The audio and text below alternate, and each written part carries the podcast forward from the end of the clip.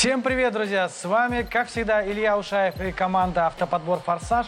И в этом выпуске мы вам расскажем о топ-10 автомобилей в полтора миллиона рублей, а именно внедорожников и больших паркетников. Оставайтесь с нами до конца, будет весело и интересно, и вы будете знать о всех минусах каждой машины, которую я вам предложу. На десятом месте у нас машина, которая, в принципе, люди боятся в топы включать. Но я включу. Это Porsche Cayenne 958 кузов. Это 10-11 год. Ну и далее подробнее. Что можно сказать о втором поколении Porsche Cayenne? В эти деньги, полтора миллиона, можно приобрести только три вида моторов. 4.8 турбо, 3.0 гибрид и 3.6 атмосферный мотор. Я бы рассматривал 3.6. Дело в том, что, первое, турбовые машины, минусы какие их? Ну, то, что он самый ненадежный. Самый надежный, на мой взгляд, это все-таки 3.6 атмосферный, хотя он тоже относительно надежный, я с вами соглашусь. 3.0 гибрид, 333 лошади, если не изменяет память. Мне не нравятся эти батареи. Они когда сломаются, по аналогии с BMW, примерно они стоят 500 тысяч рублей. Нахрен выкидывать 500 тысяч рублей, когда можно взять обычный атмосферный мотор 3.6 и аккуратненько ездить. У машины есть всего лишь три основных минуса. Первое – расход топлива. Она кушает как конь, даже как стадо коней. Просто ведрами заливать придется. От заправки до заправки будете ездить. В основном. По городу так и будет. Это стоимость обслуживания. У официального дилера настолько дорогая, что смысла обслуживать, на мой взгляд, там нет. Я рекомендовал бы обслуживать у неофициального дилера по профильному сервису. Либо, кстати, у нас в Ландавто обслуживаются такие машины. И третий момент, на мой взгляд, это вместительность салона. Очень маленькая. Машина вроде кажется очень большой, но за эти деньги ты очень мало получаешь. Вот мужиков больших, вот под 150 килограмм, поместится всего лишь 4 в салон. И два арбуза в багажник. Все. И на девятом месте, друзья, у нас Mercedes-Benz М-класса. 166 кузов. 11-12 год. Что можно сказать о Mercedes M-классе? Купить машину можно 11-12 года с моторами двумя. Либо бензин, либо дизель. Дизель 3 литра, 3,5 бензин. Что надежнее? Я бы брал бы дизель. Но и бензин тоже, кстати, неплох. Это будет бюджет миллион четыреста, миллион пятьсот. Нужно понимать, что на дизельных моторах просто наезжают пробеги очень большие. И потом их мотают. На бензинах поменьше, но тоже мотают пробеги. Конечно, это все можно увидеть. Это можно почитать в блоках. Но снова мотают на приборке. Поэтому я бы все-таки рассматривал бы бензин, потому что он проще в ремонте, чем дизель. Но дизель более экономичный. Ну, то есть такая вот шаткая позиция моторов. Как вы думаете? У вас, возможно, была эта машина. Я говорю со своего опыта, но ваш опыт, он тоже ценен. Из минусов, конечно, это налог, это пневма, это обзорность, дорогое обслуживание обслуживание, лакокрасочное покрытие и, конечно, недопустимый скрип пластика, который для такого класса автомобиля он просто недопустим. Конечно, по сравнению с десятым местом, Mercedes все-таки в обслуживании дешевле, но доходит, конечно, не до 250 тысяч. Но 150-200 тысяч может обходиться стоимость просто обслуживания этой машины. Ну, это, конечно, и страховки, и налоги мы туда, бензин не включаем. Но мы включаем обслуживание и расходники. Я бы рекомендовал все-таки брать аналоги. Есть аналоги на Мерседесы, которые сопоставимы с качеством Мерседеса. На восьмом же месте у нас японец. Nissan Pathfinder, кто-то его Patchfinder называет. Короче, как его только не называют. И рассмотрим мы третье поколение рестайлинг и четвертое поколение.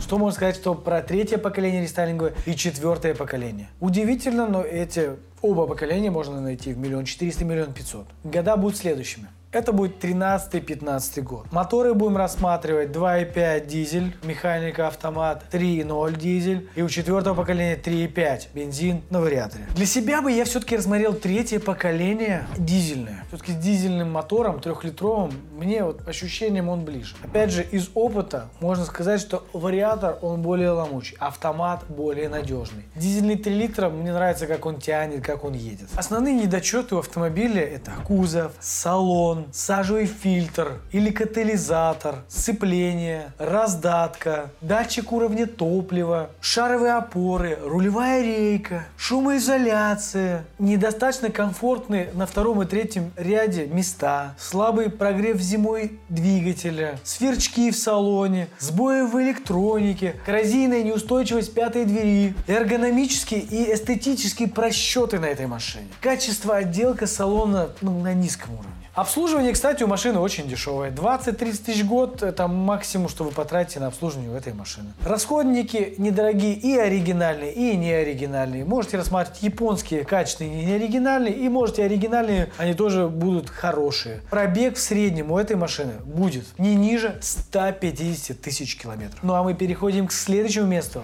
Седьмое место. Эта машина могла занять спокойно первое место. И давайте с вами в комментариях все-таки разложим, как вы считаете. Для этого досмотрите, пожалуйста, выпуск до конца и напишите свое мнение, какая машина должна быть на первом месте, а какая машина должна быть на десятом месте. И на седьмом месте Toyota Land Cruiser Prado 150. Мы очень часто подбираем эту машину, поэтому она занимает седьмое место. Все-таки Land Cruiser Prado 150 более заезженная машина. Они все знают, знают, какие моторы ставятся. Ну, конечно же, 2.7. Араб, ну, арабской сборки будет 2.7 бензин и 3.0 дизель. Эти оба двигателя очень надежны, очень выносливы. Это Toyota, конечно же. Миллион четыреста, миллион пятьсот рублей. Я считаю, что это один из лучших автомобилей. И рассматривать нужно от девятого года до одиннадцатого. Если повезет, то 12 тоже можно подобрать. Теперь давайте поговорим о минусах. Все-таки это сверхнадежная машина, но минусы у нее есть, так как она уже накатала и 200, и 300 тысяч пробега. Проблема с форсунками. Проблема с раздаточной коробкой. Система охлаждения оставляет желать лучшего контроль положения кузова, лакрасное покрытие. Ну, Toyota. Ты же Toyota. И такие проблемы. Сальники, высокий расход топлива, большой размер транспортного налога, высокая стоимость запчастей, плохая круговая обзорность. Но хочу о ней сказать об этой машине кое-что. В год обслуживание этой машины очень дешевое. От 15 до 35 тысяч рублей. Живой вариант можно найти в 200-250 тысяч пробега. И если повезет, мы подберем вам и 150 тысяч пробега. Давайте перейдем перейдем к шестому месту. Будет интереснее. Шестое место, на мой взгляд, самый недооцененный кореец. Это Mahav. И это 10-14 год. И суть какая? Дело в том, что там есть разные моторы, есть разные проблемы у этой машины, но эту машину стоит рассмотреть покупки. И я объясню дальше почему.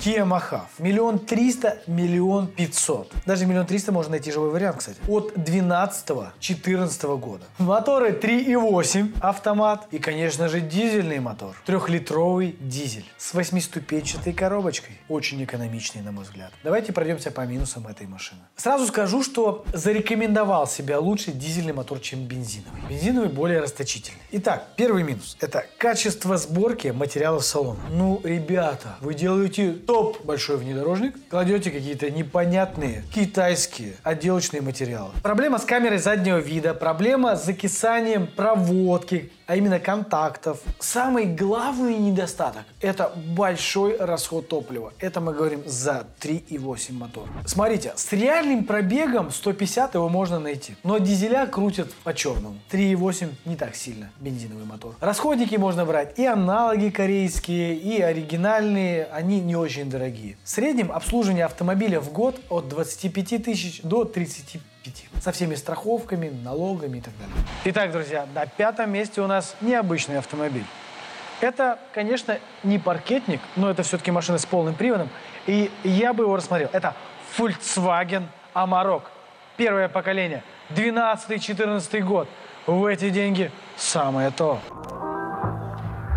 Необычный, конечно, топ получается. Ну ладно, пусть будет так, как есть. Итак, Volkswagen Amarok, первое поколение, 12-14 год, миллион четыреста, миллион пятьсот. Отличный вариант, но давайте разбираться поглубже. Мотор у него двухлитровый дизель в паре с механической коробкой передач и в паре с автоматом. Из минусов основных это система ГРМ, двухмассовый маховик и, конечно же, топливная система. Ручной тормоз, ролики ремня навесных агрегатов, моторчик дворников, сальник заднего моста, система EGR и, конечно же, кузов кузов и лакокрасочное покрытие. Все-таки это немец, и в обслуживании он будет все-таки дороже, чем кореец. И стоимость обслуживания от 30 тысяч до где-то 60 тысяч. Расходники берите аналоги европейские и корейские. Можно, конечно, взять оригинал, но оригинал будет дороже и будете к 60 приближаться, нежели к 30. Пробег средний, который можно найти автомобиль, от 120 до 140 тысяч. Реально живой вариант. Но мы переходим к четвертому месту. На четвертом месте легендарный внедорожник. Вы скажете, блин, какой он легендарный? А это все-таки Lexus LX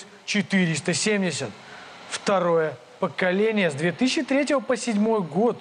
разбег большой по годам, но главное найти счастливую и, самое главное, качественную машину. Что очень сложно, так эти машины угонялись. С этими машинами происходило все, что угодно, и они бились, переворачивались. Поэтому найти живой сложно, но если его найти в эти деньги, это будет конфетка.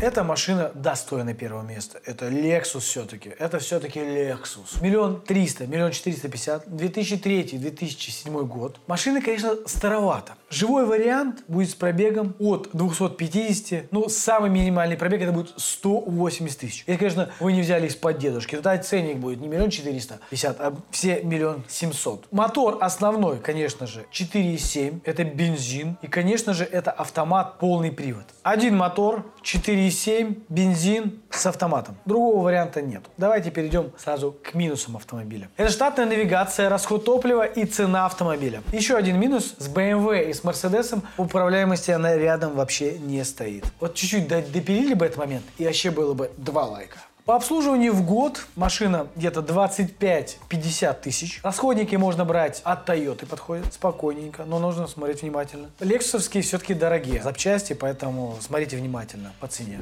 Друзья, вот мы подошли и к тройке лидеров. И на третьем месте опять у нас Toyota. Toyota Highlander 2 рестайлинг 12-13 год. В эти денежки тоже ничего. Toyota Highlander 2, рестайлинг. Миллион четыреста, миллион пятьсот, 12-13 год. Ставилось два мотора, 2,7 и 3,5. Ну 3,5 все-таки пободрее, я бы его рассматривал. Из минусов. Салон, ходовая часть, трансмиссия, двигатель, ГРМ, слабая шумоизоляция, одна всего лишь коробка, автомат, нет механики, слабый навигатор, слабый Bluetooth. Ну вот когда вы общаетесь, надо орать приходится. Но это на всех Тойотах. На руле нет нулевой зоны. Плохой ближний ближний свет, маленький объем топливного бака и большой расход – 12 литров на сотку. В обслуживании в среднем стоит от 15 до 35 тысяч, в зависимости от того, как вы будете эксплуатироваться. Ну, где-то 35 это уже с налогом. Если мы говорим за живой вариант, это 170 тысяч пробегов в среднем, плюс-минус. Расходники можно брать и оригинал, и есть и качественный заменитель. Качественный заменитель будет дешевле. Но мы переходим к следующему месту. И второе место. Как раз три алмаза. Mitsubishi Pajero Sport второе поколение, рестайлинг, 14-15 год. Скажете, Mitsubishi не очень? Ну, давайте разберемся поглубже в этой машине.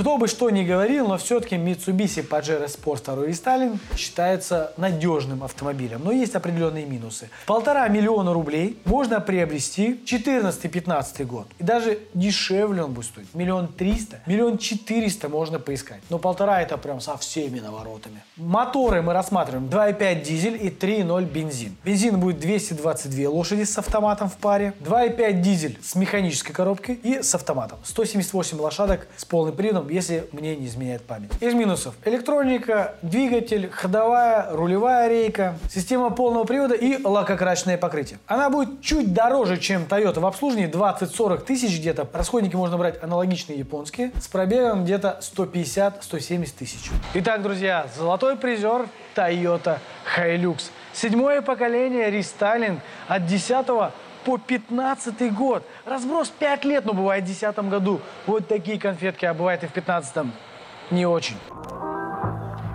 На первом месте Toyota Hilux, второе поколение рестайлинг. Можно рассматривать вариант в миллион триста в полтора миллиона рублей. От 10 по 15 год. 2.5 дизель на механике и 3.0 дизель паре с автоматической коробкой передач. Я бы рассматривал с автоматом 3.0. Теперь пройдемся по проблемам. Несмотря на то, что эта машина занимает первое место, проблемы у нее хоть отбавляй. Это двигатель, это трансмиссия, это ходовая часть, это сборка, которая оставляет желать лучшего. Все-таки Toyota, да? Это климатическая система, это экстерьер, регулярно вырывает нижние шаровые опоры. Часто требуется замена ступичного подшипника. Скрип задней подвески требует смазки рессор. Если автомобиль не нагружен нужен, то подвеска не поглощает неровности дороги. Вот такой минус. При экстремально низких температурах на ходу замерзает рулевая рейка, друзья мои. Автомобиль очень долго прогревается. Ну, дизель, что сделаешь. Плохо работает подогрев сидений. Часто запотевает стекла, отсутствует подогрев руля даже в топовой комплектации. Примерзают дворники, дорогие оригинальные запчасти. И самое главное, техническое обслуживание официального дилера. Неудобный тесный салон, плохая шумоизоляция неудобное открытие пятой двери и, конечно, слабый двигатель при езде по бездорожью. Так что по бездорожью а, будьте аккуратны. Стоимость обслуживания в год от 30 до 50 тысяч в среднем из-за того, что проблем очень много у машины. С пробегом где-то до 150 можно найти живой вариант. Расходники, смотрите, не оригинальные, потому что оригинальные почему-то для него дорогие. Хотя это Toyota вроде как, не Lexus. Надеюсь, вам